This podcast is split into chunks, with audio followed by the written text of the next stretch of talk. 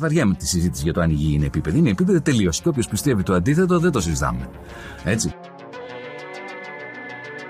Οι δικές μου γνώσεις, χωρίς να έχω διαβάσει, χωρίς να μου είπε κανείς, είναι ότι τα σύμπαντα είναι 7. Αν διαβάσεις, θα σου πούνε τα σύμπαντα είναι άπειρα. Εγώ σου λέω είναι 7. Γιατί;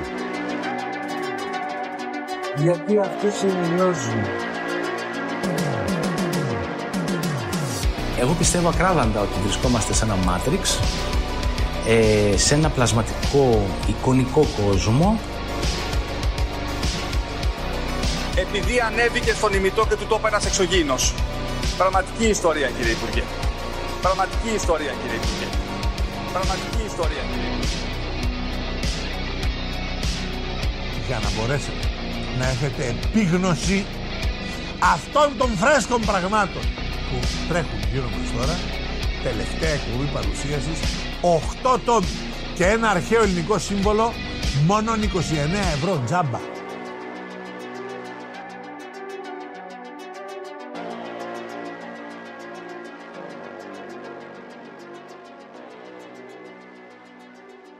Φίλες και φίλοι, καλώς ήρθατε σε άλλο ένα επεισόδιο στη Λέξη των Συνωμοσιών. Εδώ και για πρώτη φορά, χωρίς καλεσμένους, γράφω με τον Γιώργο. Εδώ τον βλέπω απέναντί μου και γράφουμε στο ίδιο δωμάτιο. Γεια σου, Γιώργο, πώς είσαι σήμερα; Γεια σου Δήμο, γεια σας φίλες και φίλοι. Είμαστε εδώ, ναι, γράφουμε live, έχουμε τεχνικές δυσκολίες, γράφουμε από ένα μικρόφωνο, θα δώσουμε φυλάκια σε λίγο, δεν πειράζει. Τέλος πάντων πήραμε ένα μικρό διάλειμμα και επιστρέφουμε δρυμύτεροι με νέο επεισοδιάκι, έτσι. Έτσι, Γιώργο, και εντάξει, πήραμε το διαλυματάκι. Ήταν οι εορτασμοί των γενεθλίων του podcast πολύ συγκλονιστικοί. Δεν μπορούσαμε, παιδιά, ήταν. ε, Καήκαμε που λένε. Περάσαμε πολύ ωραία και επανήλθαμε όμως. Πάντα εδώ να γράφουμε τα επεισοδιάκια, να λέμε έτσι για συνωμοσίες και άλλα μυστήρια θέματα. Και Γιώργο, τι συνέβη αυτήν την εβδομάδα, έχεις τίποτα έτσι πονηρό να μας πεις; Κοίτα, καταρχάς θέλω να συμπληρώσω ότι δεν το αναφέρεις γιατί κρύβεσαι πιστεύω. Ε, Την προηγούμενη εβδομάδα δεν γράψαμε γιατί πήραμε παρατεταμένη άδεια από την εθνική εορτή. Α, ναι, ναι. Σωστά, έτσι, δηλαδή ζήτω το έθνος. ναι, ναι. Ήταν και η τέτοια, ναι. Φυσικά ήταν οι εορτασμοί της 25η Μαρτίου και φυσικά την Πέμπτη που πέρασε ήταν και Πρωταπριλιά. Ελπίζω να κάνατε πολλές κατεργαριές και πονηριές και κουτσουκέλες. Αγαπώντιδες. Λοιπόν, ε, ναι, αυτή τη βδομάδα, τι νέα, θα πούμε μόνο από αυτή τη βδομάδα γιατί την προηγούμενη δεν θυμάμαι τι συνέβη. Ε, λοιπόν, θα σου πω, ε, ξεκίνησε χθες, αν δεν κάνω λάθος, καινούργια σειρά ο Μάρκος Εφερλής στην τηλεόραση. Που λέγεται Super Mommy και είναι ο, ο Μάρκος Εφερλής είναι ο Mommy. Κάτσε, έχω εδώ. Και όχι η μούμια, είναι η μητέρα. Ε, έχω μια φωτογραφία που μοιάζει περισσότερο με μούμια, δε. Πώς φαίνεται. Ε, ένα επεισοδιάκι. Ε, κρα- Έχει κραγεί το Twitter, τον κράζουν όλοι εδώ. Έχει κάνει ομοφοβικά, χοντροφοβικά, νανοφοβικά αστεία πάλι τα ίδια. Πολύ δυνατός Μάρκος Εφερλής. Καλή αρχή, Μάρκο. Χαμένη ευκαιρία από τον Μάρκο Σεφερλί που δεν κάνει σειρά σαν αυτή του Ζελένσκι στην Ουκρανία για να γίνει πρωθυπουργός της χώρας τώρα που σε επόμενες εκλογές φαίνονται τα πράγματα ότι θα είναι και λίγο αμφίροπα. Ε, Μάρκος Σεφερλί αποτυγχάνεις εδώ. Γιατί ήσουν πάντα αυτός που κρατούσε το κλισέ πολύ ψηλά και πλέον τι έγινε; Τι είναι αυτό το μάμι τώρα, δεν ταιριάζει. Κάνε μια τέτοια ότι βγαίνεις πρωθυπουργός, να σε βγάλουμε πρωθυπουργό να, να γίνει φασούλα. Ε, με πρωθυπουργό ο Μάρκος Εφερλή θα κάνουμε σίγουρα πόλεμο με την Τουρκία. Είναι πολύ δυνατή επιλογή. Ε, στηρίζουμε. Τώρα, δεν ξέρω, εσύ έχεις κάποιο άλλο νέο; Εγώ διάβαζα λοιπόν Γιώργο πρόσφατα σε ένα άρθρο στο Vanity Fair. Διαβάζει Vanity Fair. Όχι, μου έβγηκε τυχαία στο feed μου και μου βγήκε από έναν τύπο που διαβάζω ένα blogger, ο οποίος είναι για προγραμματισμούς και τέτοια. Αλλά τέλος πάντων το άρθρο αυτό φαίνεται να λέει αυτό που λέγαμε κι εμείς από παλαιά, ότι ο κορονοϊός ή φτιάχτηκε τελικά στο εργαστήριο του Γουχάν και δεν είναι συνωμοσίες αυτά. Και ότι είχε γίνει μεγάλη προσπάθεια για να μην επιτεθεί ο κόσμος στην επιστήμη, ας πούμε, της ιολογίας και στις λοιπές έρευνες που γίνονται στα κατά κόσμον έτσι, εργαστήρια και φαίνεται ότι επιβεβαιώνε- επιβεβαιώνεται εδώ στο νομοσιολογικός χώρος Γιώργο. Επιβεβαιωνόμαστε και ήταν μπαρούφες όλα αυτά που λέγαμε για παγκολίνους, νυχτερίδες κλπ. Ήταν μπαρούφες. Τσάμπα η εθνοκάθαρση των παγκολίνων. Ε, Vanity Fair πιστεύω ότι φέρνει πάρα πολλά πράγματα στη φορά. Αν θέλετε να μαθαίνετε breaking news και αποκαλύψεις, Vanity Fair. Το οποίος ασχολείται με μόδα. Δεν ξέρω ακριβώς να σου πω την αλήθεια. Τέλος πάντων, ε, Vanity Fair, υπέρ. Ωραία. Οπότε, ε, κα- περίμενε, είμαστε σίγουροι τώρα αυτός που έχει ακράδαντα στοιχεία ότι έγινε λόγω εργαστηρίου Γουχάν. Όχι, αλλά είναι από τα πρώτα άρθρα επίσημου, έτσι μεγάλο, ας το πούμε, mainstream ε, ε, περιοδικού, δεν ξέρω τι είναι αυτό, στο site το είχαν, εγώ το διάβασα, θα το, άμα θέλετε να το βάλω και link κάτω να το δείτε, που αρχίζει και επιβεβαιώνει αυτό που λένε πάρα πολλοί γιατροί και επιστήμονες και από τότε όπως λέγαμε οι πρώτοι επιστήμονες που είχαν βγάλει ήταν κάποιοι από το Δελχή, από το Πανεπιστήμιο στο Δελχή Ινδί, οι οποίοι είχαν πει ότι το γονιδίωμα του ιού φέρει κάποιες, κάποια στοιχεία που μοιάζουν πάρα πολύ με τους μεταλλαγμένους ιούς που δημιουργούνται σε τέτοια εργαστήρια. Άρα εδώ confirmed. confirmed. Ναι, και ξέρεις κάτι, να γίνουν και άλλα τέτοια. Γιατί συζητούσαμε με κάποιον πρόσφατα, δεν θυμάμαι ποιος ήταν, και μας έλεγε το podcast του και έλεγε ότι εμείς μπορούμε να πάρουμε καμία διαφήμιση, μπορεί να κάνουμε ξέρω, κάποια συμφωνία κτλ. Εσείς, παιδιά, πολύ ωραίο το podcast και τα σχετικά, αλλά με τέτοια θεματολογία κανείς δεν θα έρθει. Λοιπόν, να, να επιβεβαιωθούν τα πράγματα να πάρουμε κανένα 500 ευρώ. Έτσι. Ναι. Ωραία. Ναι. Και σε αυτό το πλαίσιο πάνω, κάποια στιγμή θα φτιάξουμε και Patreon, Γιώργο. Το συζητάμε, το κάνουμε, θα το κάνουμε πραγματικότητα και επίσης ανακοίνωση απλά για hype χωρίς να ξέρετε τίποτα, έρχονται σπουδαία πράγματα και το αφήνω εκεί. Ωραία. Ούτε εγώ ξέρω ακριβώς τι σημαίνει αυτό, δεν είμαι σίγουρος, αλλά έρχονται. Λοιπόν, τώρα αφού ήρθαν αυτά, να πούμε και κάνα, κάνα ζήτημα ας πούμε, επεισοδιακό του επεισοδίου. Λοιπόν, Δήμο, άκου να δεις. Το λέγαμε και πριν, το έχουμε συζητήσει φίλες και φίλοι ακροατές στο σημερινό επεισόδιο λίγο. Δηλαδή, γνωρίζει ο Δήμος γιατί θα κάνουμε σήμερα. Έχουμε κουβεντιάσει και λίγο εκτός ηχογράφησης γι' αυτό. Και είπαμε μήπως εγκαινιάσουμε ένα μικρό section μέσα στο podcast, το οποίο δεν θα αφορά συνωμοσίες αμυγός, αλλά περισσότερο ο cult προσωπικότητες που έχουν ε, μεγάλο αντίκτυπο, ας πούμε, στην ιστορία. Και θα ξεκινήσουμε λοιπόν σήμερα να μιλήσουμε λίγο για τον Άλιστερ Κράουλι. Τον ξέρουν σχεδόν όλοι, ελπίζω. Μια πολύ εμβληματική προσωπικότητα. Να πούμε λίγο για τον Άλιστερ Κράουλι. Έτσι. Τον ξέρεις κι εσύ και είσαι υπέρ κατά; Ε, γενικά θα ξεκινήσω λέγοντας υπέρ. Και ναι. υπέρ και της σειράς και μας έχει ζητηθεί νομίζω και από διάφορους ε, ακροατές και ακροάτριες.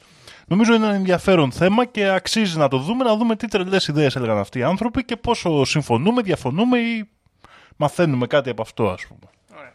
Υπέρ γενικά λοιπόν. Ε, για να δούμε λοιπόν. Άλιστερ Κράουλι, και εγώ είμαι υπέρ, να το πω από τώρα. Θεωρούσα ότι είναι λίγο παρεξηγημένη προσωπικότητα. Κατέληξα ότι δεν είναι τόσο. Δήμο. Άλιστερ Κράουλι δεν είναι το κανονικό όνομα του κύριου Κράουλι. Το κανονικό του όνομα είναι Edward Alexander Crowley, λοιπόν, γεννημένος στην Αγγλία, στο Warwickshire το 1875, πέθανε στο Essex το 1947, 72 ετών και ε, μεταφέρθηκε, οι, οι στάχτες του, ας πούμε, μεταφέρθηκαν στην ε, Αμερική, στο New Jersey, New Jersey, Hampton, και εκεί υπάρχουν ακόμα θεωρητικά. Λοιπόν, μας ενδιαφέρει το εξής πάρα πολύ σημαντικό για το παρελθόν του. Γιατί όπως ε, λέμε και τώρα τελευταία που ασχολούμαστε με ψυχολογία, η παιδική ηλικία παίζει πάρα πολύ σημαντικό ρόλο Δήμο στο τι άνθρωποι γινόμαστε.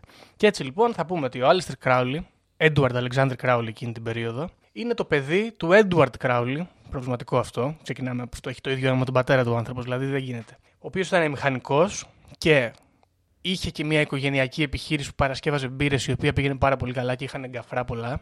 Και η μητέρα του ονομαζόταν επίσης ε, Alton Ailes. Ωραία. Ο κύριο Κράουλι είχε πολύ καλή σχέση με τον πατέρα του, αγαπιώσαντο, παρότι ο πατέρας του πέθανε σχετικά νέος όταν ο Άλιστερ Κράουλι ήταν στην ηλικία των 11 ετών. Ο πατέρας του πέθανε από καρκίνο στη γλώσσα, κακομοίρης, δύσκολο αυτό, παιδιά πολύ. Ε, είχε πάρει πάρα πολύ νωρίς σύνταξη διότι πήγαινε πολύ καλά η business αυτή με τις, ε, με τις μπύρες και είχαν πολλά γκαφρά. Και γενικά τα πηγαίνανε καλά. Ο Κράουλι μάλιστα είχε πει ότι ε, ήταν πολύ συντετριμένος στην παιδική του ηλικία όταν πέθανε ο πατέρας του, γιατί λέει έχασε ένα σύντροφο και έναν φίλο, είπε για τον πατέρα του. Από την άλλη έχουμε τη μητέρα του, η οποία από πολύ πολύ μικρή ηλικία, υποθέτω εγώ από, από τότε μπορούσαν να συνοηθούν, τον αποκαλούσε The Beast. Και όχι Όπως λέμε εδώ στην Ελλάδα, Άχου το τερατάκι μου. The Beast, με την έννοια του σατανά, φίλες και φίλοι. Διότι και οι δύο αυτοί άνθρωποι ήταν βαθιά χριστιανοί. Ερχόντουσαν από διαφορετικά παρακλάδια του χριστιανισμού. Ένας ήταν κουάκερ, η άλλη ήταν, ξέρω εγώ, καθολικιά, δεν ξέρω τι ήταν. Και όταν παντρεύτηκαν, είχε ήδη αλλαξοπιστήσει ο πατέρας, είχε γίνει Ευαγγελιστής και για, την, για το γάμο ε, αναγκάστηκε και η μητέρα ας πούμε, να αλλάξει πίστη και γίνανε Ευαγγελιστές και οι δύο πολύ βαθιά θρησκευόμενοι. Ο πατέρας μάλιστα έχει κάνει και κάτι σαν ιεραποστολές, γύρνα για τον κόσμο και κήρυτε. Και όπως διάβασα χαρακτηριστικά, κάθε πρωί, λέει την ώρα που τρώγανε το πρωινό τους, έπαιρνε ο πατέρας τη βίβλο και τους διάβαζε εδάφια. Fun times. Έτσι. Λοιπόν. Ε, δεν ξέρω, έχεις κάποιο σχόλιο εδώ για την παιδική ηλικία του Άλιστερ Κράουλι. Όχι. Α, α, Τι ωραίο είναι να σε λέει η μάνα σου κτίνος. το κτίνος, το τέρας. Πάρα, πάρα πολύ ωραίο είναι αυτό. Και κάτι που θέλω να πω είναι, μήπως είχε τόσο καλέ σχέσει με τον πατέρα του επειδή δεν πέρασε ο πατέρας του την εφηβεία του Άλιστερ Κράουλ μαζί του. Γιατί με 11 χρονών δεν είχε αρχίσει να γριεύει πολύ. Βέβαια, από τα λεγόμενα της μάνας του δεν ήταν και πολύ ήσυχος. Και από πριν. Ναι, ήταν προβληματικός και από πριν εδώ ο Άλιστερ Κράουλ από ό,τι φαίνεται. Δεν ξέρω. Ε, Πάντως, ο Άλιστερ Κράουλι, όπως ε, πιθανόν να γνωρίζετε οι ακροατές, ήταν ένα άτομο το οποίο ασχολούνταν πολύ με, το, με, με δαιμονολογίες και άλλα τέτοια περίεργα πράγματα. Παρ' όλα αυτά, είχε πει ότι ήταν τέτοια σχέση του με τον πατέρα του, που αρχικά είχε σκεφτεί να ακολουθήσει και αυτός ε, το δρόμο του Ιεραπόστολου. Έτσι. Περίεργο, αλλά anyway. Τέλος πάντων, 8 χρονών τον Κακομίρη τον πήγαν σε ένα κατηχητικό. Δεν πήγε πολύ καλά αυτό. Ήταν καλός μαθητής, αλλά δεν, ε, δεν ήταν, ήταν ατίθασο Δεν διάβαζε. Διάβαζε. Α, διάβαζε. Διάβαζε πάρα πολύ, ήταν πολύ καλός μαθητής, αλλά δεν ψινότανε. Και μάλιστα λέει ότι στα 11 κληρονόμησε το 1 τρίτο από την περιουσία του πατέρα του. Δεν διευκρινίζεται από τα άλλα 2 τρίτα που πήγανε. Και αρχίζει να κάνει διάφορες ματσακονιές και παγαποντιές στο κατηχητικό που πήγαινε. Το, το, είχε αλλάξει και σχολείο μάλιστα επειδή έκανε μαλακίες. Και στο δεύτερο σχολείο που πήγε, ε, εκεί λοιπόν στα 11 του άρχισε να κάνει καθυστερημένιες και ο πάστορας που ήταν ο διευθυντής του σχολείου τον είχε κάνει μπαούλους στο ξύλο. Δεν διευκρινίζεται αν του είχε κάνει και κάποιο είδου σεξουαλική παρενόχληση ή κάτι τέτοιο. Αλλά γενικά τον μισούσε ο Άλιστερ Κράουλι και τον είχε αναφέρει και άλλες φορές ότι του είχε μαγαρίσει την παιδική του ηλικία. Λοιπόν, αλλάζει και άλλο σχολείο ο Άλιστερ Κράουλι, πηγαίνει σε ένα που λέγεται Malvern, σε ένα που λέγεται Tonbridge και φεύγει από τα δύο πολύ γρήγορα, γιατί αρχίζει να. Όλα αυτά είναι κατηχητικά, έτσι. Και αρχίζει αυτός να μελετάει τη βίβλο και να πηγαίνει στους καθηγητές και να τους λέει: Ρε, μάγκες, ξέρω εγώ, εδώ λέτε αυτό, εδώ λέτε κάτι άλλο. Γενικά δεν είναι πολύ δύσκολο να το κάνεις αυτό. Όμως δεν είναι πάρα πολύ δόκιμο να το κάνεις ένα κατηχητικό. Τον διώχνουν λοιπόν και από αυτά τα σχολεία.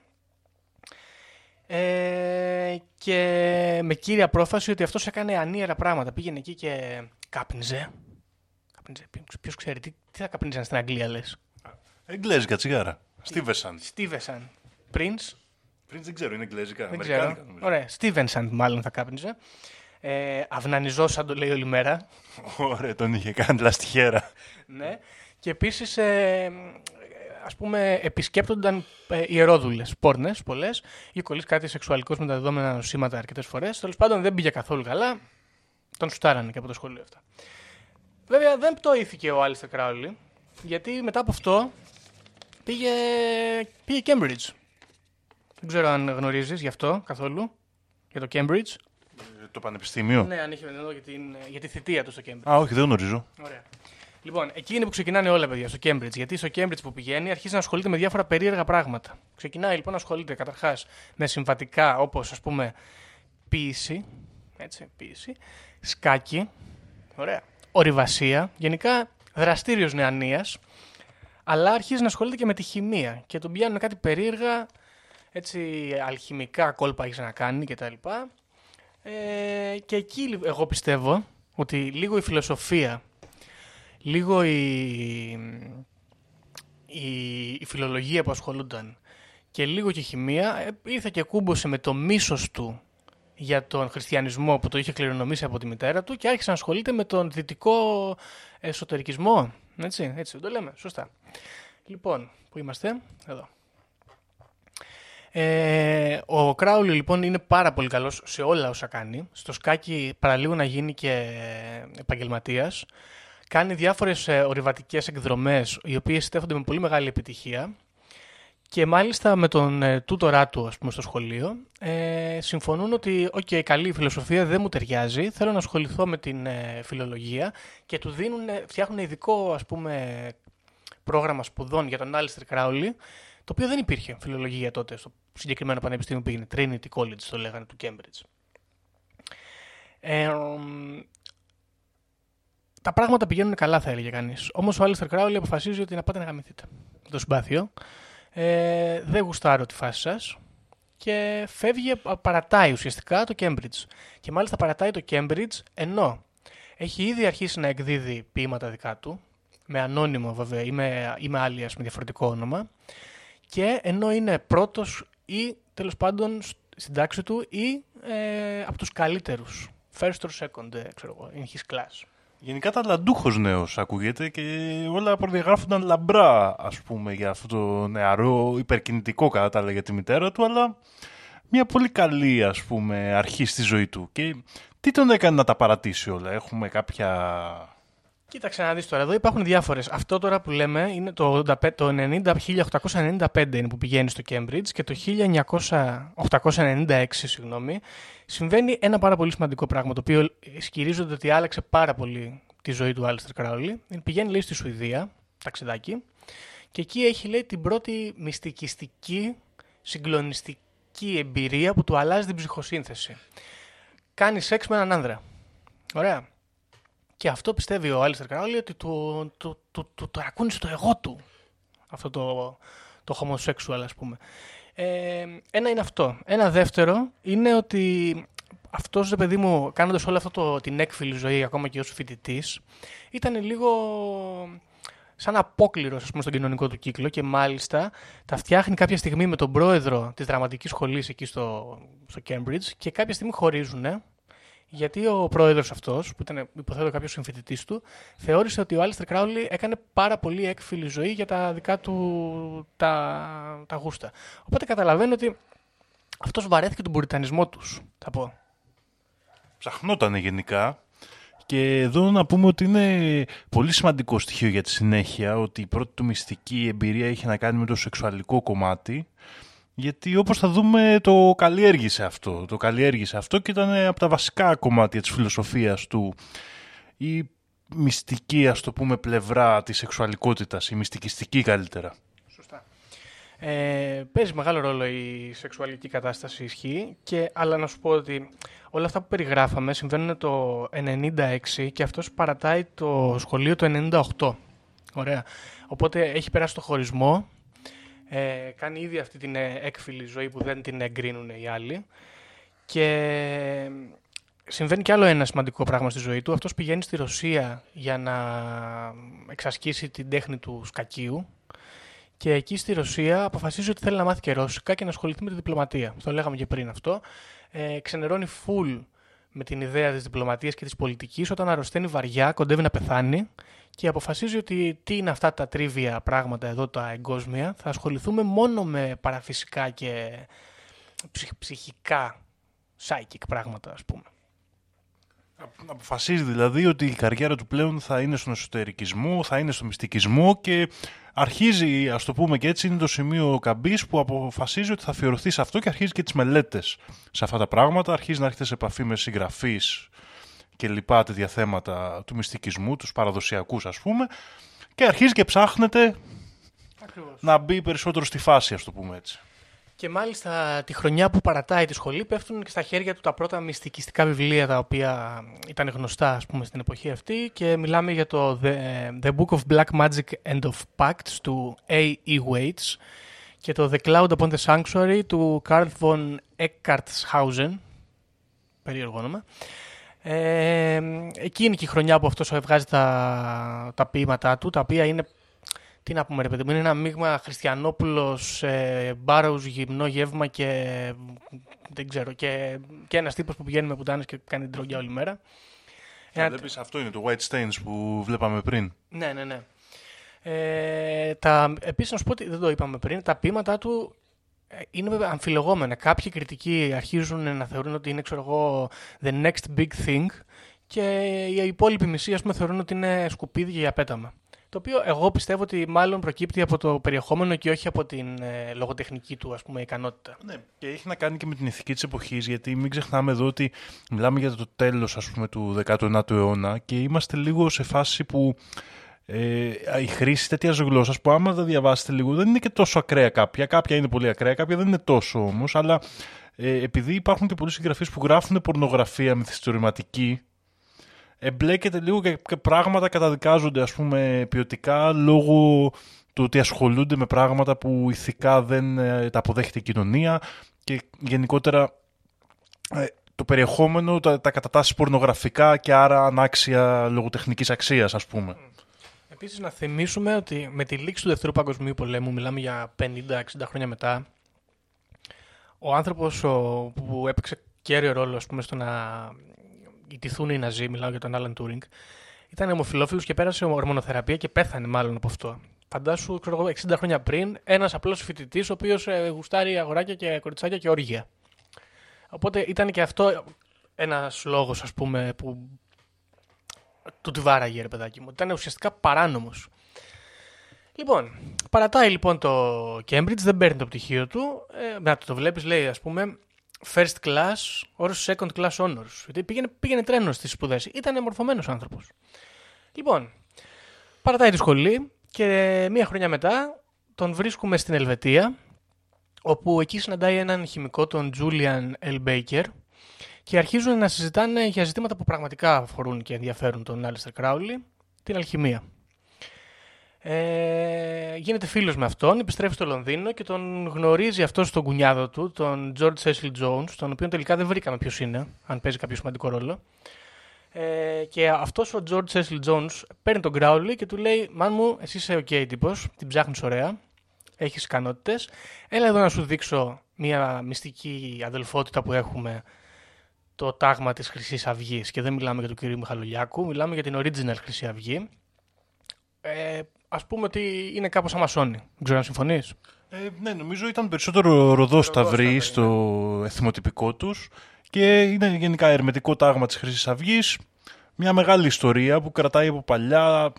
Κάνουν και αυτοί ένα πράγμα λίγο σαν τους Ιλουμινάτι που ψάχνουν συνέχειες χωρίς απαραίτητα να υπάρχουν και γενικά με τους ροδόσταυρους πρέπει να γίνει ένα επεισόδιο γιατί είναι πολύ ενδιαφέρουσα περίπτωση. Ε, γενικά εγώ εδώ θέλω να κάνω μια μικρή προσθήκη. Παιδιά, άμα έχετε άκρες για τέτοιες ωραίες ε, ξέρετε οργανώσεις, ξέρετε τώρα εσείς, στείλτε μας, μπορείτε να μας στείλετε και στοιχεία για να επικοινωνήσουμε εκτός Facebook και Instagram, άμα είναι απαραίτητο. Ε, ψινόμαστε. Ψινό. Εγώ ψινόμαι Γιώργο, δεν ξέρω εσύ. Εγώ έμπαινα. Έμπαινα, παιδιά. Έμπαινα γιατί έχω και κάτι αυθαίρετα να τα νομιμοποιήσουμε λίγο πιο εύκολα κτλ. Λοιπόν, Ντροπή σου Γιώργο. εντάξει, δεν κρίνω. Λοιπόν, πρόσεξε τι γίνεται. Πάει αυτός, του λέει λοιπόν ο George Cecil Jones ότι έλα να σε πάω εγώ στη Χρυσή Αυγή. Λέει και αυτός γιατί όχι. Και περνάει το, το πρώτο εθιμοτυπικό τέλος πάντων και τον δέχονται. Μήτε. Μήτε, μπράβο αυτή την λέξη που έψαχνα. Μήτε, σε, αλλά στον εξωτερικό του κύκλο, ας πούμε, ακόμα. Ωραία. Και λέει εδώ μάλιστα ότι ο Κράουλι υιοθέτησε, ας πούμε, το μότο Frater Perdurabo, ελπίζω, που σημαίνει I shall endure to the end.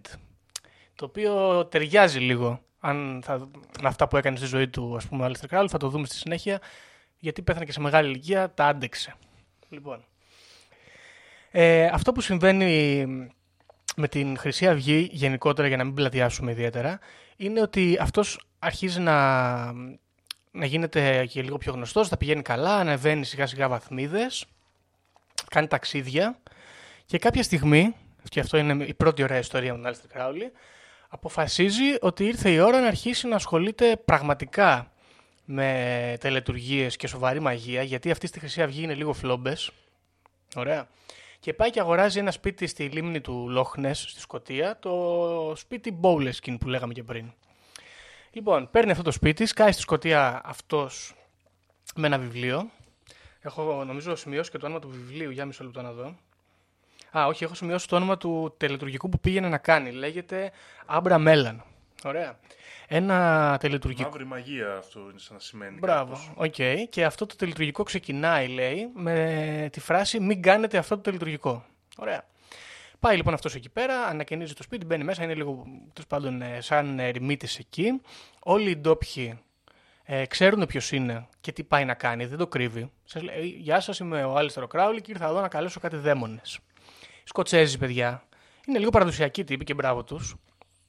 Και μιλάμε τώρα για χωριό εκεί στο βορρά. Είναι και λίγο έτσι δυσιδαίμονες ας πούμε. Οπότε γενικά τον αποφεύγανε. Και έτσι ο Άλιστερ Κράουλι καθόταν εκεί μέσα και προσπαθούσε να τελειώσει αυτό το τελετουργικό. Πολλές μέρες.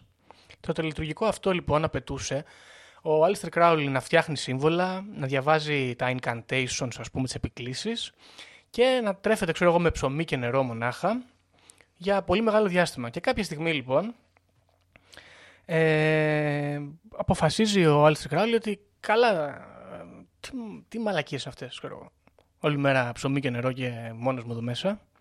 και παρατάει το σπίτι, παρατάει και το τελειτουργικό, το οποίο υποτίθεται ότι θεωρούταν ε, σημαντικό το λειτουργικό, ας πούμε, και σκόνται και φεύγει. Το τελειτουργικό αυτό είχε ως ε, ας πούμε στόχο να επικληθούν κάποιοι δαίμονες τους οποίους εσύ ε, θα τους χρησιμοποιούσες. Συγκεκριμένα θα καλούσες τον ε, φύλακα άγγελό σου, λέει, το The Guardian Angel, το πνεύμα. Ε, αν αποτύχει όμως το τελειτουργικό, ανοίγουν οι πύλες τη κολάσου, βγαίνουν τα δαιμόνια, μπαίνουν μέσα σου ένα που το κάνεις και ξεχύνονται στη γη και μπαίνουν και στους γύρω. Ωραία. Ο Άλιστερ Κράουλι δεν ενδιαφέρθηκε γι' αυτό. Αψήφισε τον κίνδυνο και παράτησε το τελειτουργικό και σκόθηκε και έφυγε.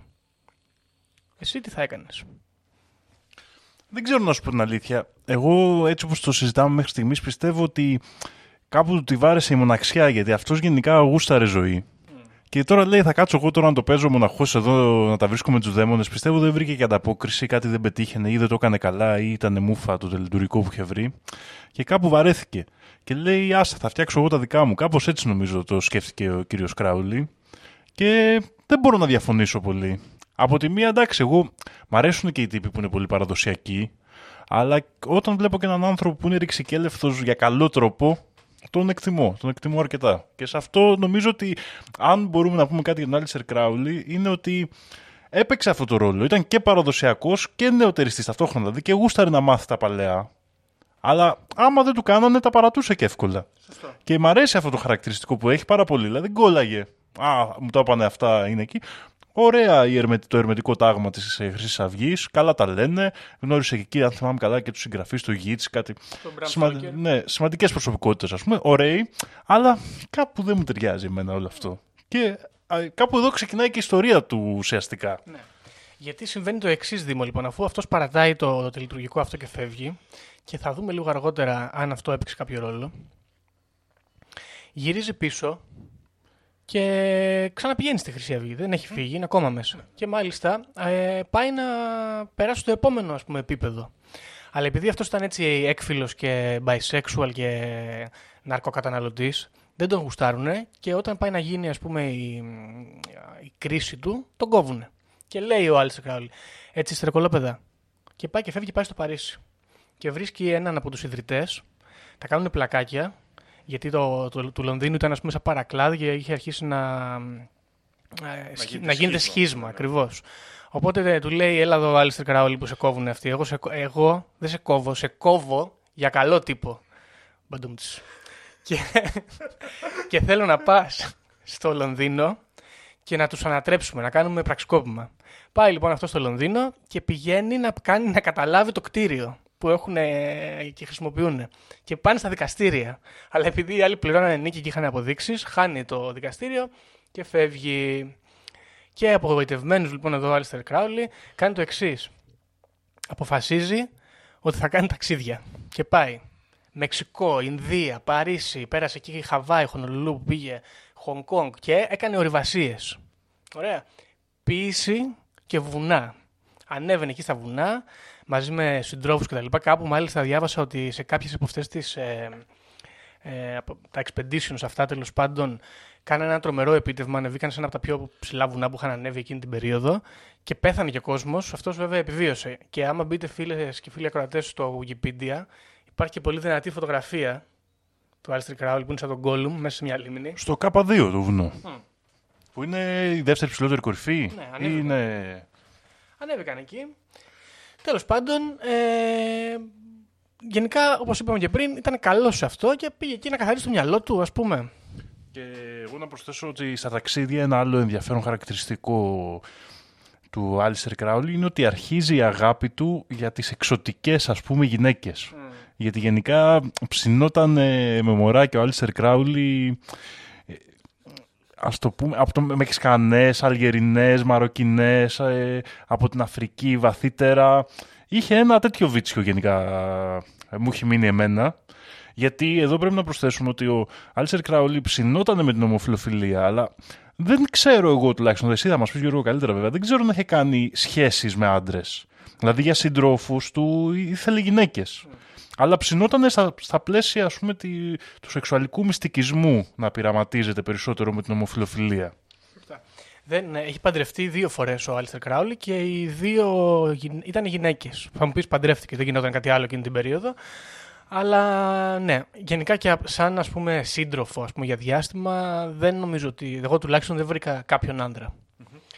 Τέλος πάντων, ε, κάνει όλα αυτά τα ταξίδια, ανεβαίνει όλα αυτά τα βουνά και το 1902 πηγαίνει στο Παρίσι και γνωρίζει ένα ζωγράφο γιατί γενικά του άρεσε να κάνει socializing με ενδιαφέροντες ας πούμε ανθρώπους, τον Τζέραρτ Κέλλη. Γίνονται φίλοι κτλ. Και, και ο Τζέραρτ Κέλλη του γνωρίζει την αδερφή του, Rose Edith Κέλλη, με την οποία παντρεύονται, από ό,τι διάβασα εγώ, η, η Rose Edith Kelly ήταν και αυτή στους ε, Golden Dawn, αλλά γενικά ήταν ψουλάσχετη. Δεν είχε καμία ιδέα από κάλτε ζητήματα. Λοιπόν, παντρεύονται και εδώ μπαίνουμε στο πρώτο σημαντικό cult φαινόμενο που συμβαίνει και είναι καταγεγραμμένο και έχουμε ξέρω εγώ πληροφορίες σημαντικές. Παντρεύονται λοιπόν, της λέει Σ' αγαπώ, με αγαπάς, έχει συνταράξει τον κόσμο μου, κάνουμε τα, τα τρελιάρικα, τα σεξ που θα κάνει αυτός και θα σε πάω εγώ μωρό μου στο Κάιρο να κάνουμε μήνα του μέλητος. Ωραία. Και πάνε στην Αίγυπτο. Πάνε στην Αίγυπτο, πηγαίνουν στις πυραμίδες εννοείται. Και το πρώτο βράδυ είδα σε ένα ντοκιμαντέρ. Ε, αποφασίζει ο Άλιστερ Κράουλι ότι θα μείνουμε μέσα στην πυραμίδα.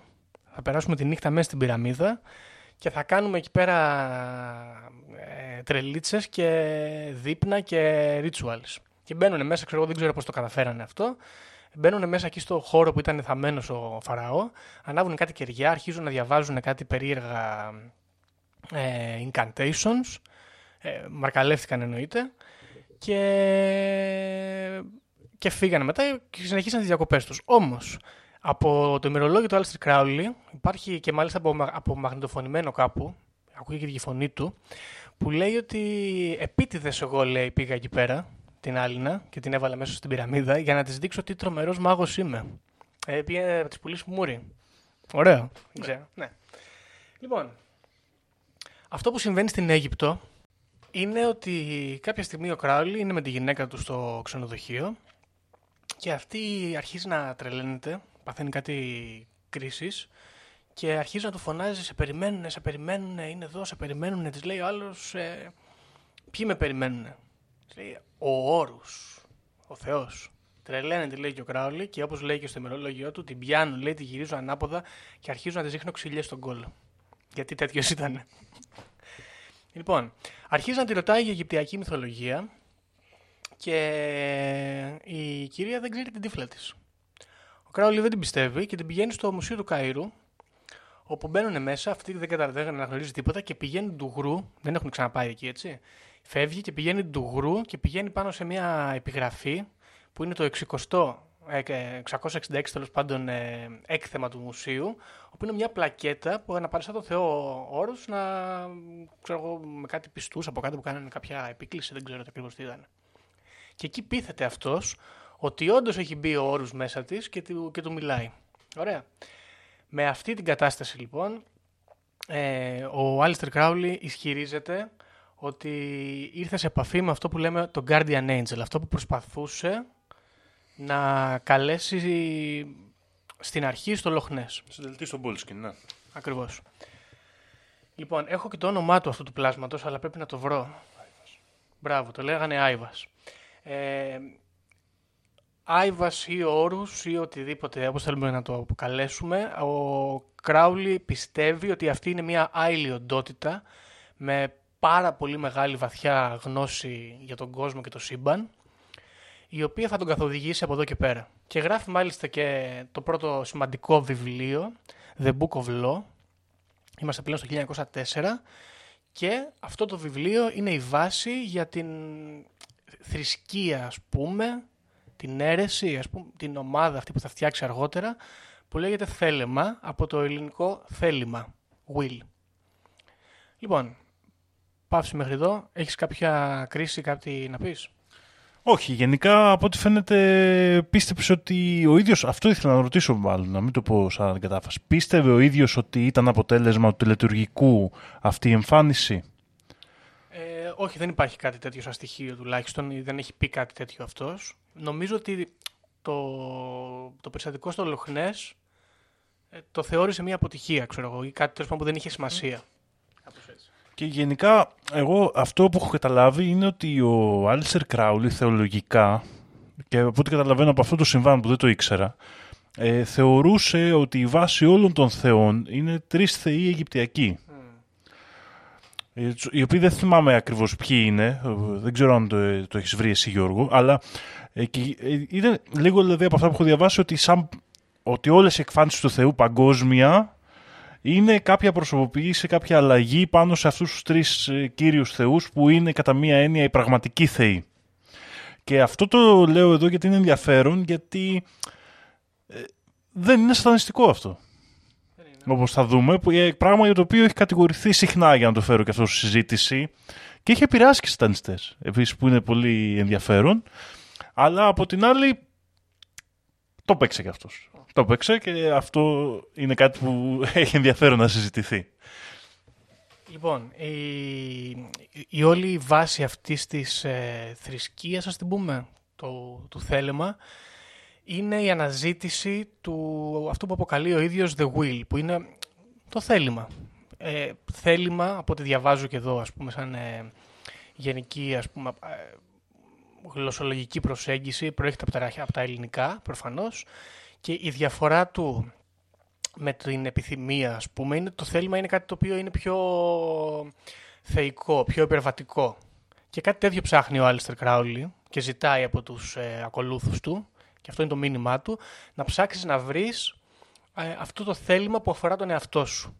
Τώρα, επειδή το ανέφερες, ε, υπάρχει στην κοσμολογία αυτής της, ε, του πλαισίου που βάζει, υπάρχουν τρεις θεότητες. Η, η υψηλότερη ονομάζεται, είναι η θεά Νουίτ και είναι ουσιαστικά ο νυχτερινός ουρανός με, το, με ο έναστρος και όλα αυτά που περικλεί τον κόσμο και είναι κάπως ας πούμε ε, το όλο.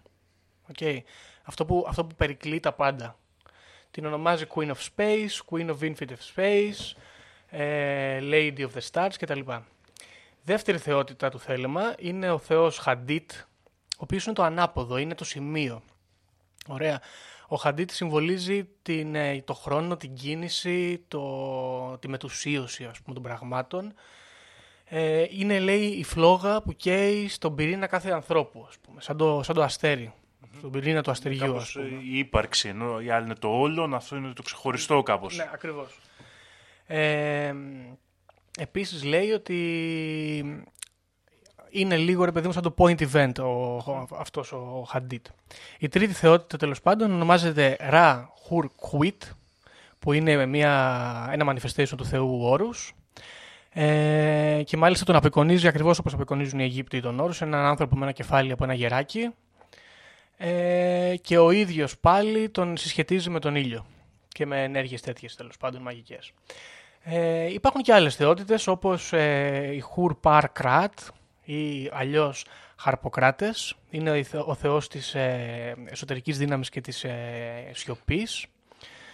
Ε, και εδώ λέει ας πούμε, βλέπεις The Twin of uh, Ra που λέγαμε πριν.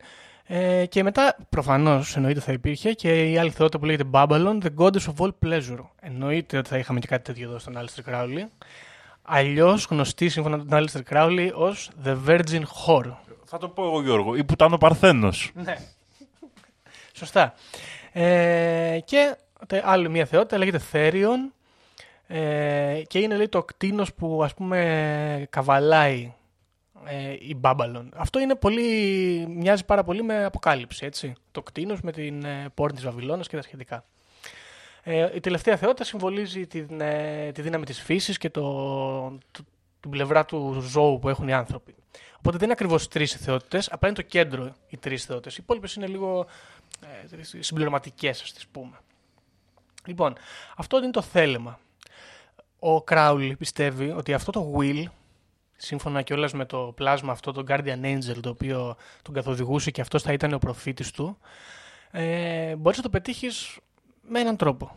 Και αυτός ο τρόπος είναι να ξεκαταπιούν ή να καταπιείς εσύ τις επιθυμίες σου και την, ε, τις, αυτό που θα μπορούσαν να αποκαλέσουν οι χριστιανοί που τόσο αντιπαθούσε τις αδυναμίες σου. Ε, δηλαδή, α, α, αμάρτησε μαζί μου και έλα. Έλα, έλα, έλα, έλα. Κάπως έτσι ας πούμε. Υπέρ κατά είσαι αυτού, δεν ξέρω. Κοίτα, ε, από μία άποψη είναι ο πιο ανιδονιστικός ειδονισμός που έχω ακούσει ποτέ. Γιατί; Γιατί σου λέει γίνει ειδονιστής, αλλά όχι για τον ειδονισμό. Για να τον ξεπεράσεις. Και να βρεις τη- τη- τη- την πραγματική ας πούμε φύση σου. Και γενικά νομίζω ότι λίγο πολύ σε όλα και θα, είναι, θα επαναλαμβάνεται νομίζω αυτό το μοτίβο ότι όλος ο μυστικισμός σου υπόσχεται ότι υπάρχει κάτι βαθύτερο. Και λίγο πολύ και η θρησκεία γενικότερα, έτσι. Και ο επίσημος, ας πούμε, μυστικισμός, όπως με τη μορφή της θρησκείας και της εκκλησίας. Αλλά ε, διαφέρει ο τρόπος και νομίζω είναι πολύ διαφορετικός τρόπος του Κράουλι. Μοιάζει λίγο με τον Μπαγκουάν. Σωστό. Λίγο μοιάζει με τον Μπαγκουάν, αν και αυτός ήταν λίγο πιο αυστηρός, νομίζω, ο Μπαγκουάν σε κάποια θέματα από τον Άλιστερ Κράουλι. Ναι. Ήταν, δηλαδή, είχε κάποιες, κάποια πράγματα ηθικά πιο συντηρητικά, ας το πούμε έτσι. Ο Άλιστερ Κράουλ τι σου λέει λοιπόν; Σου λέει, θες να αφαιθεί ελεύθερο το ανώτερο πνεύμα που έχεις μέσα, θες όντως να δράς με βάση, ας πούμε, την, ε, την παγκόσμια θέληση να πέσει πάνω στο θέλημα του Θεού που λέμε, αλλά τέτοιο. Ε, ξέφυγε από όλες τις απολαύσεις σου με το να τις κάνεις τόσο πολύ που θα τις χαθείς. Ε, πρόσεξε όμως, καταρχάς να αναφέρω πριν ότι ο Κράουλι πίστευε ότι μπαίνουμε σε μια νέα εποχή που το πιστεύουν όλοι οι άνθρωποι που έχουν κάποια τέτοια ιδεολογία, ας πούμε, τους έχει μια τέτοια ιδέα.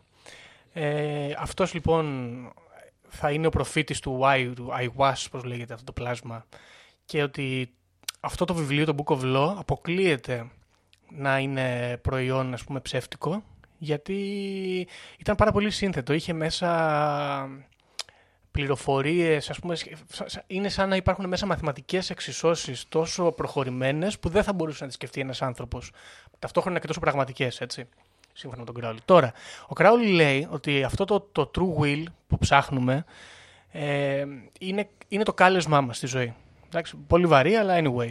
Και γι' αυτό πιστεύει ότι δεν είναι απλώς ειδονισμός αυτό που σε καλεί, να, σου καλεί, σε καλεί αυτός να κάνεις, γιατί το να υποκύψεις σε αυτές τις επιθυμίες είτε είναι το κάλεσμά σου, που σημαίνει ότι πρέπει να το εκπληρώσεις, είτε δεν είναι και δεν έχει σημασία αν υπέκυψες. Οπότε δεν το κάνουμε απλά for the sake of it, το κάνουμε για να βρούμε ποιο, από, ποια, ποια από αυτές τις επιθυμίες μας μας φέρνει στην, ε, στο κάλεσμα ας πούμε, της ζωής που έχει ο καθένας. Το οποίο περίεργο λίγο έτσι σύνθετο, ας πούμε, μια πολύ σύνθετη δικαιολογία για να, να πίνουμε μπάφους και να γαμιόμαστε όλη μέρα, αλλά ε, οκ.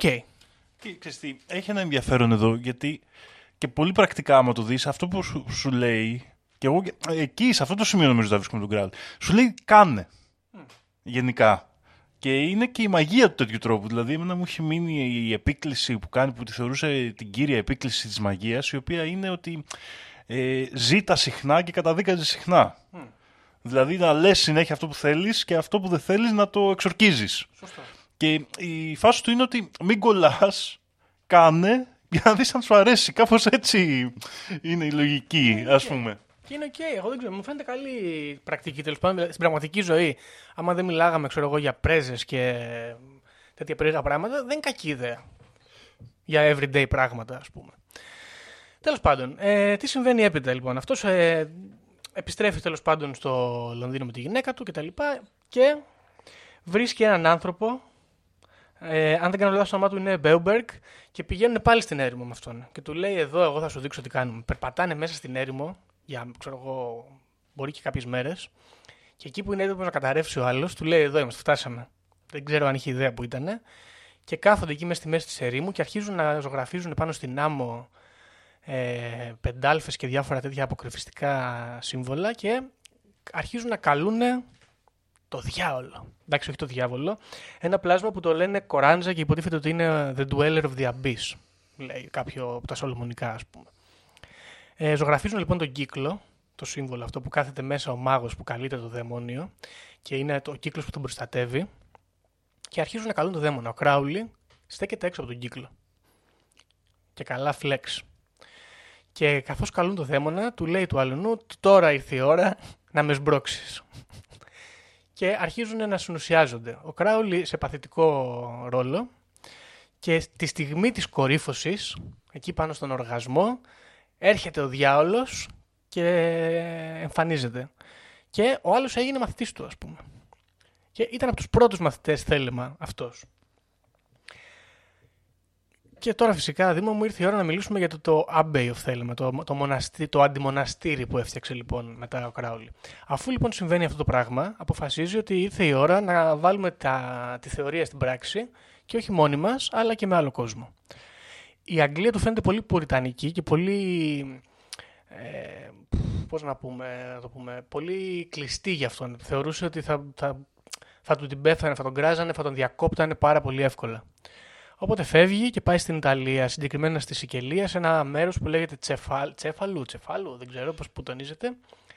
Ε, να σημειώσουμε ότι εκείνη την εποχή Μουσολίνη, έτσι, γιατί μιλάμε ε, για το 1920.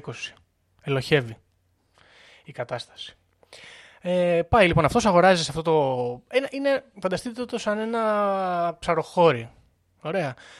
Και λέει, εδώ πέρα Ιταλοί, όλη μέρα γκράπα, ξέρω εγώ τι πίνουν εκεί πέρα. Ε, οι γέροντες εκεί καπνίζανε τα τσιγάρα τους, ψαρεύαν τα ψάρια τους. Εδώ θα έρθω να κάτσω, δεν θα με ενοχλήσει κανένας. Και πάει και αγοράζει αυτό το σπίτι, γιατί όπως είπαμε έχει και πάρα πολλά χρήματα.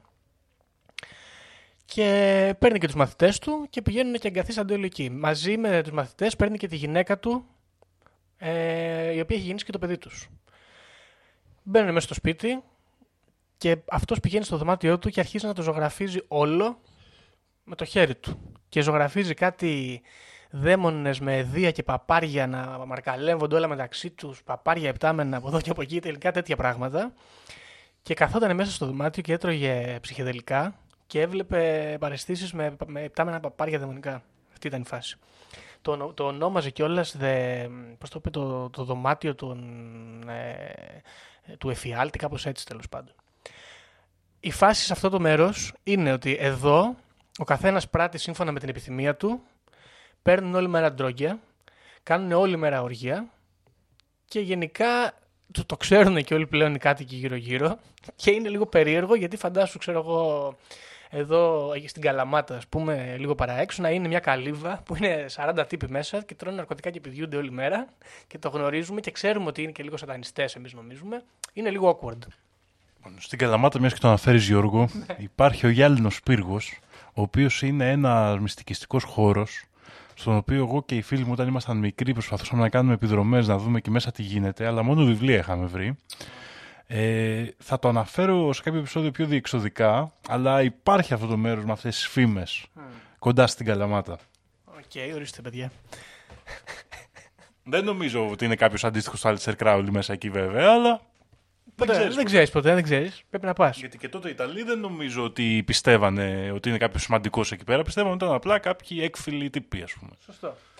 Λοιπόν, εκεί μέσα κάνανε λοιπόν, ο σκοπός ήταν να φτιάξουν ένα αντιμοναστήρι το οποίο θα πήγαινε κόντρα στην, ε, σε αυτό το no fun allowed το χριστιανικό. Θα κάνουν την εσωτερική τους αναζήτηση. Θα προσπαθούν, ρε παιδί μου, αυτό όπως λέει acolytes towards the Holy Spirit. Holy Spirit πάντα εννοούμε το guardian angel του καθενός, το, το, το true will του. Ε, και εκεί μέρα καθόντουσαν, κάνανε όλα αυτά, κάνανε και yoga εννοείται, γιατί ο Κράουλ είχε πάει και στην Ινδία και ασχολούνταν και με τέτοια πράγματα, Ινδουιστικά. Ε, μέχρι που συμβαίνει το εξής. Κάποια στιγμή, κάποιοι από αυτούς, μάλιστα συγκεκριμένα έχουμε και τα ονόματά τους εδώ, είναι ο Ραούλ Loveday ή αλλιώς και Frederick Charles Loveday ε, και η γυναίκα του η Betty May.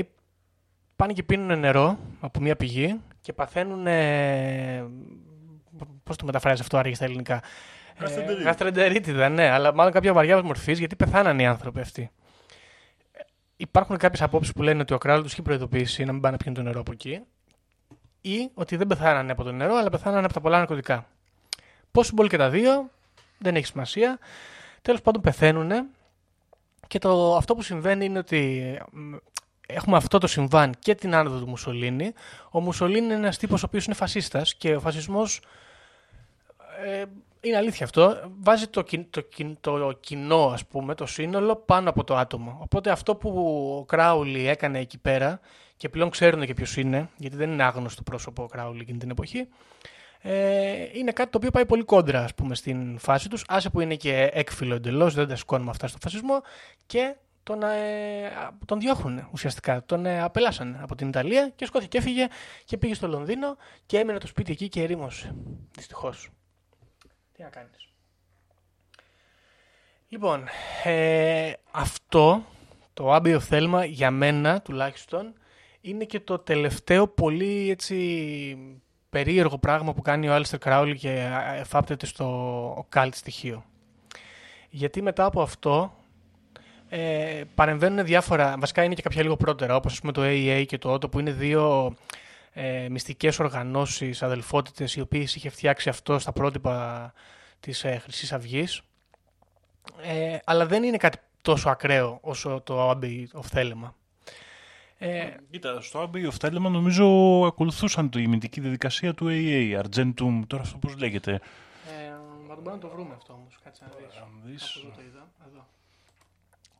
Ήτανε λοιπόν Argentum Astrum, ναι. Ε, το θυμόμουν ότι ήταν ένα ασημένιο αστέρι. Α, ναι, οκ. Σωστά.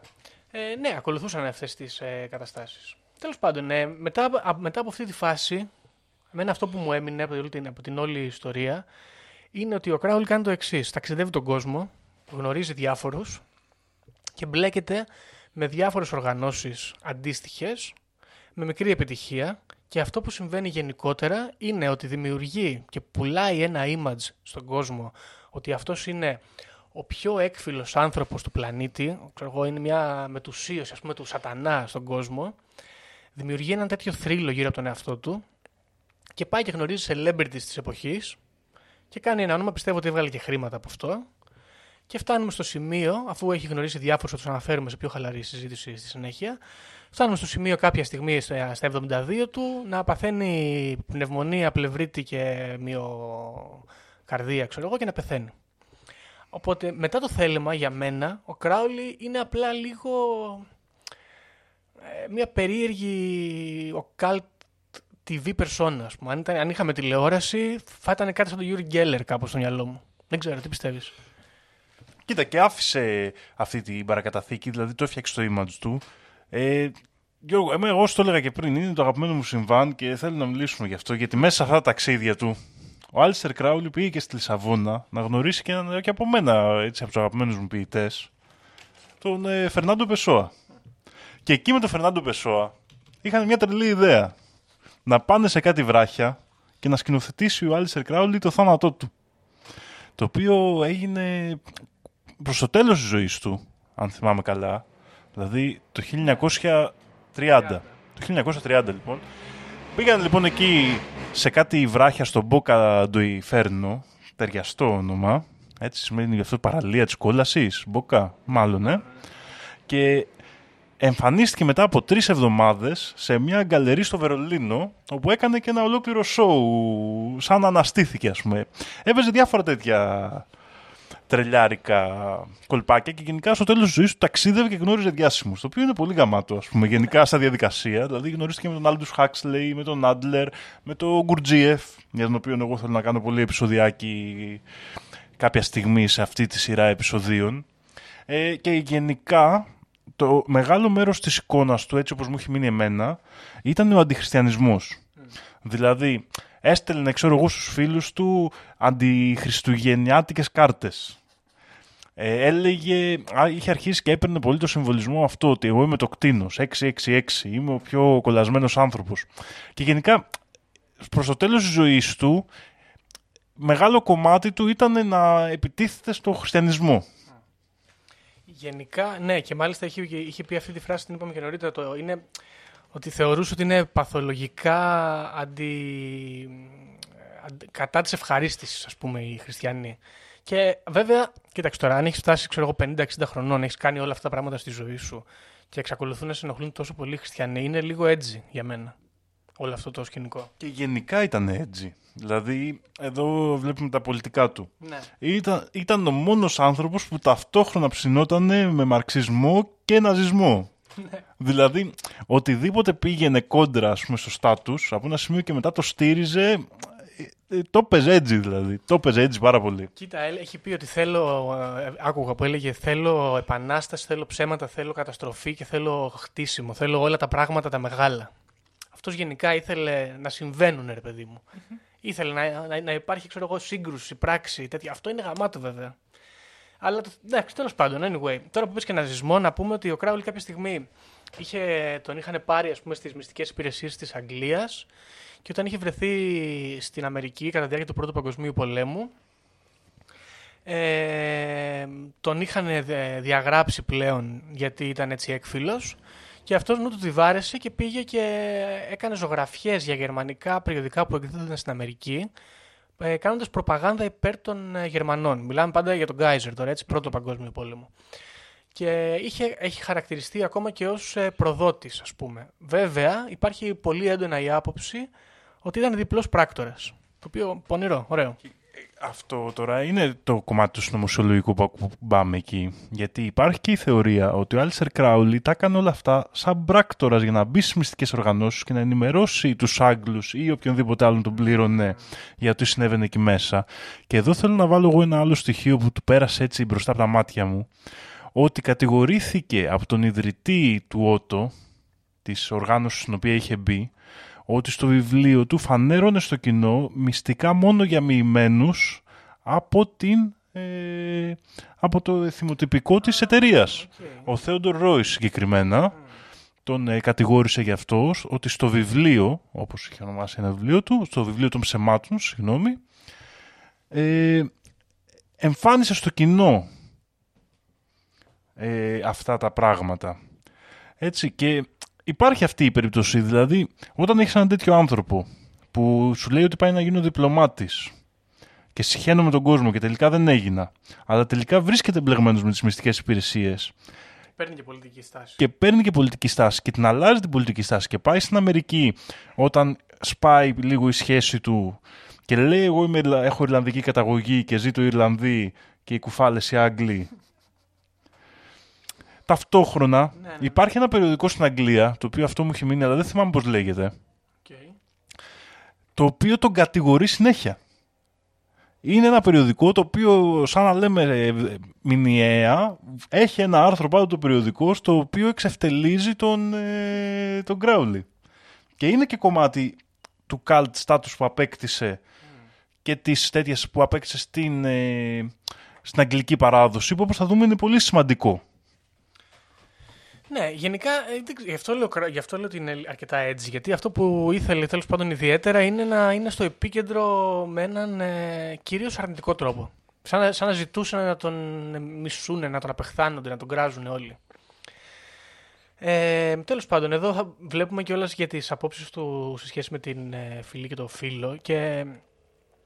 Ε, εντάξει, ε, μου φαίνεται λίγο βαρετό εμένα αυτό, γιατί για έναν τέτοιο άνθρωπο δεν ξέρω τι μπορεί να έλεγε, μένω σε αυτό που έκανε. Και αυτό που έκανε μου φαίνεται ότι δεν είχε σχέση ούτε με φιλέ, ούτε με φίλο, ούτε με τίποτα. Δεν τον ενδιε... Εμένα τουλάχιστον μου δημιουργείται η εντύπωση ότι δεν τον ενδιέφεραν τέτοια πράγματα. Ε, τι άλλο ήθελα να πω για την φάση του Κράουλι. Α, ναι. Ε, όπως είπαμε, έχει επηρεάσει πολύ κόσμο. Υπάρχει έντονη σχέση με τους Beatles, ε, εγώ βρήκα και διάφορες σχέσεις με, το, με τους Rolling Stones. Προφανώς, μπορεί να το ξέρετε, έχει γράψει και τραγούδι και ο Ozzy Osbourne για τον Alistair Crowley, τον Mr. Crowley. Ε, ο Jimmy Page ήταν ένας άνθρωπος ο οποίος είχε επηρεαστεί πολύ από αυτόν. Και σε επίπεδο ας πούμε συνωμοσίας θα βρεις πολλά άτομα του πολιτικού χώρου που θεωρεί ο δεξιός κόσμος ως καμπαλιστές ή ξέρω εγώ σατανιστές και τέτοια πράγματα να θεωρούν ότι είναι ακόλουθοι του Κράουλι. Υπάρχουν, έχω ακούσει μέχρι και τύπου ότι είναι με την σάρκωση του Κράουλι και κάτι τέτοια περίεργα πράγματα. Και είναι ενδιαφέρον ότι υπάρχει σε, στο εξώφυλλο δύο πολύ σημαντικών ροκ δίσκων στο Sgt. Pepper's Lonely Hearts Club Band των Beatles και στο Led Zeppelin 3. Και επίσης ο Jimmy Page αγόρασε και το Bolskin. Το, το, πρώτο σπίτι στο Λοχνές που είχαν προσπαθήσει να γίνουν οι τελετές. Επίσης, ο David Bowie τον αναφέρει στο Quicksand, αλλά το πιο ενδιαφέρον είναι ότι υποτίθεται ότι το Let's Dance στο τραγούδι είναι παράφραση του ποίηματος ε, στίχη της, ε, του έρωτά μου για τη Λέα. Έτσι, και έχει ενδιαφέρον αυτό. Ναι. Ε, οπότε έχουμε έναν άνθρωπο στην πραγματικότητα εδώ τώρα. Α, α, ξέχασα να πω και αυτή την ωραία πληροφορία. Νομίζω ότι υπάρχει εδώ ένα επόμενο στη Wikipedia στην αρχή για το όνομά του. Γιατί το Alistair, όπως είπαμε, ε, είναι ένα όνομα το οποίο δεν του είχαν δώσει. Αυτός λοιπόν μισούσε το όνομά του. Ε, πίστευε ότι δεν του ταιριάζει. Επίσης θεωρούσε ότι το Ted ή Ned, το οποίο θα μπορούσε να ήταν υποκοριστικό, του φαινόταν ξέρω εγώ, ότι είναι ευτελές. και πίστευε ότι για να πετύχει ας πούμε στον, στον, να γίνει γνωστός έπρεπε να έχει το όνομα συγκεκριμένη μορφή. Οπότε πήρε το όνομα Αλέξανδρος που του είχαν δώσει, το μετέφερε στα Gaelic που είναι Άλιστερ, πληρούσε πλέον τις προϋποθέσεις ε, τις γλωσσορικές και τη, του ήχου ας πούμε, που αυτός είχε θέσει και το υιοθέτησε. Τέλος πάντων, ε, αυτό που μου μένει εμένα για τον Alistair Crowley είναι ότι είναι μια κλασική μορφή. Υπάρχουν πολλές τέτοιες, δεν είναι τόσο ξεχωριστός από άλλους ανθρώπους τέτοιου κύκλου. Απλά ήταν πολύ καλός στο να το πουλήσει αυτό και να γίνει αποδεκτό σε πιο pop επίπεδο. Ε, γιατί ας πούμε και η Μπλαβάτσκι που λέγαμε πριν είναι πάρα πολύ σημαντική και σε τέτοιους κύκλους ε, το όνομά της είναι ξέρω εγώ, από τα πρώτα που θα συζητηθούν. Παρ' όλα αυτά το όνομα του Κράουλι θα συζητηθεί και σε κύκλους εκτός συνωμοσιολογίας και ο Καλτ. Αυτό ας πούμε. Οπότε μιλάμε για ένα τύπο ο οποίος ήταν ειδονιστής στην πραγματικότητα, ασχολούταν με το καλτ, αλλά ταυτόχρονα ασχολούταν και με τις τέχνες, ήταν ζωγράφος, γράφει ποίηματα. Ε, ταυτόχρονα όμως ήταν και άνθρωπος δραστήριος, δηλαδή σκαρφάλωνε και ένα βουνό. Δεν καθόταν στην καρέκλα του να φιλοσοφεί και να καλεί τα δαιμόνια. Έγραψε άπειρα βιβλία, πήρε όλα τα ναρκωτικά του πλανήτη. Πρέπει να έχει κάνει, ξέρω εγώ, σεξ που ούτε ένας άνθρωπος ο οποίος μπορεί να εργάζεται στο χώρο να μην έχει κάνει τόσο πολύ. Ε, και όταν το αποφάσισε ότι ήρθε η ώρα να αποσυρθεί από την ενεργό δράση, έκανε τουρισμό με celebrities. Και εμένα ξέρεις τι με εντυπωσιάζει; Ότι μέσα σε όλα αυτά, αυτά που γράφει δεν είναι τελείως πίπες. Ναι. Δηλαδή, αυτά που γράφει είναι δουλεμένα. Και αυτό είναι το ενδιαφέρον με τον Γκράουλι, ότι δεν ξέρω τώρα, δεν θα βάλω να κρίνω επίπεδου πάνω κάτω με Μπλαβάτσκι, Γκουρτζίεφ, τους υπόλοιπους ας πούμε, που πλησιάζουν και αυτοί λίγο το pop σε αυτή τη φάση του μυστικισμού, αλλά αυτά που γράφει στέκουν κατά μία έννοια και άνθρωποι που ασχολούνται σοβαρά με το μυστικιστικό κομμάτι τα διαβάζουν και θεωρούν ότι βρίσκουν κάτι σημαντικό. Και νομίζω αυτό είναι το πιο ενδιαφέρον στοιχείο, ότι και το ήθελε, ωραία και το πούλησε, αλλά το έκανε κιόλας. Δεν ήταν μόνο, ξέρεις, μόνο μάσκα, μόνο φούμαρα. Το δούλεψε και το προσπάθησε. Βέβαια, επικεντρώθηκε πολύ στη μαγεία την ερωτική, και γενικά τα λειτουργικά του όλα που ανέπτυξε έχουν να κάνουν με αυτό και θεωρούσα ότι είναι πολύ ισχυρή δύναμη αυτό το κομμάτι της μαγείας και γενικότερα είναι από τους μυστικιστές που πολύ και διέδωσαν και έκαναν τη μαγεία λίγο pop σαν έννοια, την έννοια της τελετής, την έννοια, ναι, αυτό που πέρασε αργότερα, αυτό το New Age λίγο, οι φάσεις, όλο και κρυσταλλοί τελετές, ε, επικλήσεις, αυτό που βλέπουμε και στις ταινίες και έχει επικρατήσει, είναι λίγο ο άνθρωπος που μετέφρασε, το έφερε αυτό στην παράδοση και είναι ενδιαφέρον αυτό. Ε, ναι, αυτό ήθελα να πω κι εγώ πάνω σε αυτό, ότι φαίνεται ότι δεν είναι άσχετος άνθρωπος με όλα αυτά και εμένα μου ταιριάζει λίγο αυτό στο όλο concept γιατί φαίνεται να ήταν από αυτούς τους ανθρώπους που ό,τι πιάνουν το κάνουν καλά, από, την, από την παιδική του ηλικία, ας πούμε. Ε, ναι, δεν ξέρω. Ε, α, και το άλλο που λέγαμε τελευταίο που θέλω να αναφέρω για τον Άλιστερ Κράουλι. Όταν άρχισα να διαβάζω για αυτό το θέμα, είχα μια άποψη και από παλιότερα ότι δεν του άξιζε όλη αυτή η δαιμονοποίηση. Δεν είχε κάνει κάτι τόσο τρομερό. Παρ' όλα αυτά, παραδείγματος χάρη για το Abbey, θέλεμα Abbey, όπω λέγεται, το σπίτι στη Σικελία τέλος πάντων, υπήρχε η άποψη ότι εκεί μέσα σκοτώνανε ζώα, θυσιάζανε ζώα και θυσιάζανε και ανθρώπους. Επίσης αυτοί κάνανε κραυγές και πετάγανε, ξέρω εγώ, μα, μα, ξέρω, χαρακώνονταν και ματώνανε τον κόσμο το, το χώρο γύρω-γύρω. Ε, όταν έφυγε από το σπίτι, το παράτησε όπως ήταν, που ήταν γεμάτο πεντάλφες, ε, ζωγραφισμένους δαίμονες και τα σχετικά. Η, η πραγματικότητα είναι ότι δεν είναι περισσότερο κοντά στο σατανισμό, ας πούμε, όπως τον φανταζόμαστε, από ότι άλλοι ο κάλτιστ της εποχής ή και μετέπειτα, αλλά αυτός το, το κυνήγησε να στιγματιστεί με αυτόν τον τρόπο. Και εδώ βρίσκουμε άλλη μια επαφή σε αυτό που ήθελε να κάνει με τον Μπαγκουάν. Ο Μπαγκουάν το έκανε γιατί ήταν πιο εύκολο ίσως ε, στο Ραζνή Σπουράμ. Ήθελε και αυτός να βιντεοσκοπήσει τις τελετές και να τις δείξει στον κόσμο. Και υπάρχει και ένα έργο από μαθητές του Άλιστερ Κράουλι στο Θέλεμα Abbey, το οποίο θεωρείται χαμένη ταινία, δεν ξέρουμε αν υπάρχει ε, που είχαν προσπαθήσει να το αναπαραστήσουν υποτίθεται λίγο. Έτσι το έχω καταλάβει εγώ. Ναι, ο Κένεθ Άγκερ το είχε σκηνοθετήσει. Ναι, το εγώ ήταν Θέλε Μάμπεϊ και ήταν το 1955. Ε, ναι, τέλος πάντων, αυτός είναι ο Άλιστερ Κράουλι. Δεν μπήκαμε πάρα πολύ βαθιά και δεν ξέρω κιόλας αν είναι δι- κακή οργάνωση δική μου ή αν είναι πολύ δύσκολο να μπούμε πολύ βαθιά στο έργο του το αποκρυφιστικό ας πούμε. Ε, τα κοιτάγαμε και πριν γιατί ο Δήμος έχει τα βιβλία, είναι άπειρα τα πράγματα που έχει, κα- έχει γράψει και έχει και άπειρα μη ε, οκάλτ δη- ε, δημοσιευμένα έργα. Ποίηματα απλά ας πούμε. Γενικά, πολύ έκδοση, πολύ έκδοση. Ναι, πολυγραφότατος και αν ε, θέλετε κάποιο και σας ενδιαφέρει μπορείτε να στείλετε μήνυμα και να σας το στείλω. Δεν νομίζω ότι έχει κάποια οικονομική απέτηση ο Αλιστέρ Κράουλ από τον άλλο κόσμο, αλλά και με τις επαφές του με τους δαίμονες δεν ξέρεις ποτέ. Ποτέ δεν Μη σηκωθεί από κανά, κάμια πεντάλφα βγει μέσα και σου πει φέρε τα λεφτά για το βιβλίο που διαβάζεις. Γενικά ναι, ενδιαφέρον τύπος. Ενδιαφέρον τύπος και σου λέω, αυτό που με είχε εντυπωσιάσει εμένα ε, και το είπα και πριν λίγο, είναι πόσο. Συνήθως εγώ πιστεύω ότι όταν κάποιος το πουλάει πολύ από πίσω είναι φελός. Ε, ο Άλισερ Κράουλ δεν ήταν. Εμένα αυτό με εντυπωσιάζει σε αυτόν τον τύπο και ήταν σίγουρα ένα ταλαντούχο αγόρι. Σίγουρα. Ε, τα, ταλαντούχος και όπως είπαμε και όχι μόνο στο, στο cult στοιχείο. Και αυτό, αυτό είναι, είναι σημαντικό, δεν ήταν μονόχνοτος. Αυτό, εμένα μου αρέσει πολύ αυτό σαν ιδέα. Ότι θα μπορούσε μαζί του ξέρω εγώ, να ανέβεις στο Everest και θα μπορούσες να καλέσεις και τον Baphomet. Ας πούμε, ωραίο, γενικά. Τέλος πάντων, αισθητικά λοιπόν, αν και νομίζω ότι εδώ πέρα είναι λίγο bound to happen με πολλές προσωπικότητες τέτοιες, το aesthetic είναι off the roof για μένα.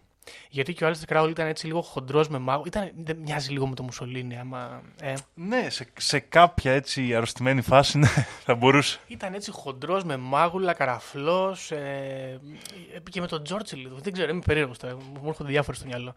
Ε, έτσι, χάλια τύπος. Όχι ένας τύπος τέλος πάντων που φαντάζεσαι ότι είναι γυναικάς.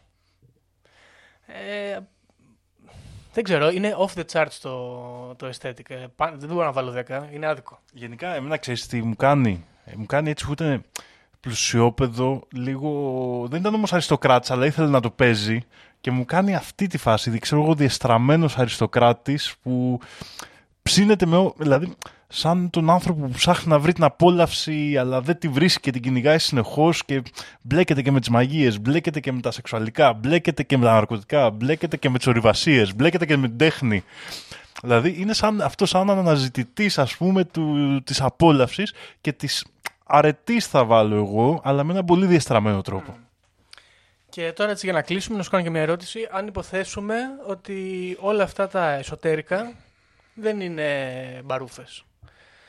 Πόσο πιστεύεις ότι ο Άλιστερ Κράουλι θα μπορούσε να είχε καταφέρει να ξεκλειδώσει ας πούμε μυστικά και να καλέσει δαίμονες; Σύμφωνα με αυτά τέλος πάντων που μπορεί να έχεις διαβάσει και εσύ και με την ιστορία όπως εξ- εξ- έτσι έχει εξελιχθεί.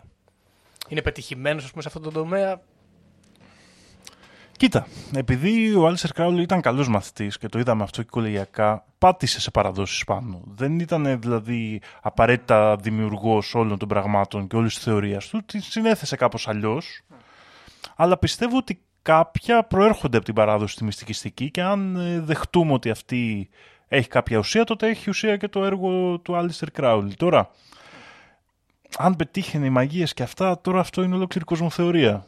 Είναι αρχή, για αρχή δηλαδή πρέπει να πιστεύεις ότι γίνεται αυτό το πράγμα. με αυτό δεδομένο. Ρε, παιδί. Ναι. Αν πιστεύεις ότι γίνεται, ε, πιστεύω ότι ίσως κάτι έπιασε. Αλλά δεν πιστεύω ότι ήταν πολύ πετυχημένος. Οκ. Γιατί εγώ θα έλεγα ότι μιας και ήταν και geek και nerd ε, και με δεδομένο ότι έκανε και όλη του τη ζωή αυτά τα πράγματα, αν πίστευα στα εσωτερικά, πιστεύω ότι είχε το διάολο μέσα του και τον έβγαζε και έξω και τον έστελνε και στους δίπλα και γενικά το διέδωσε το διάολο.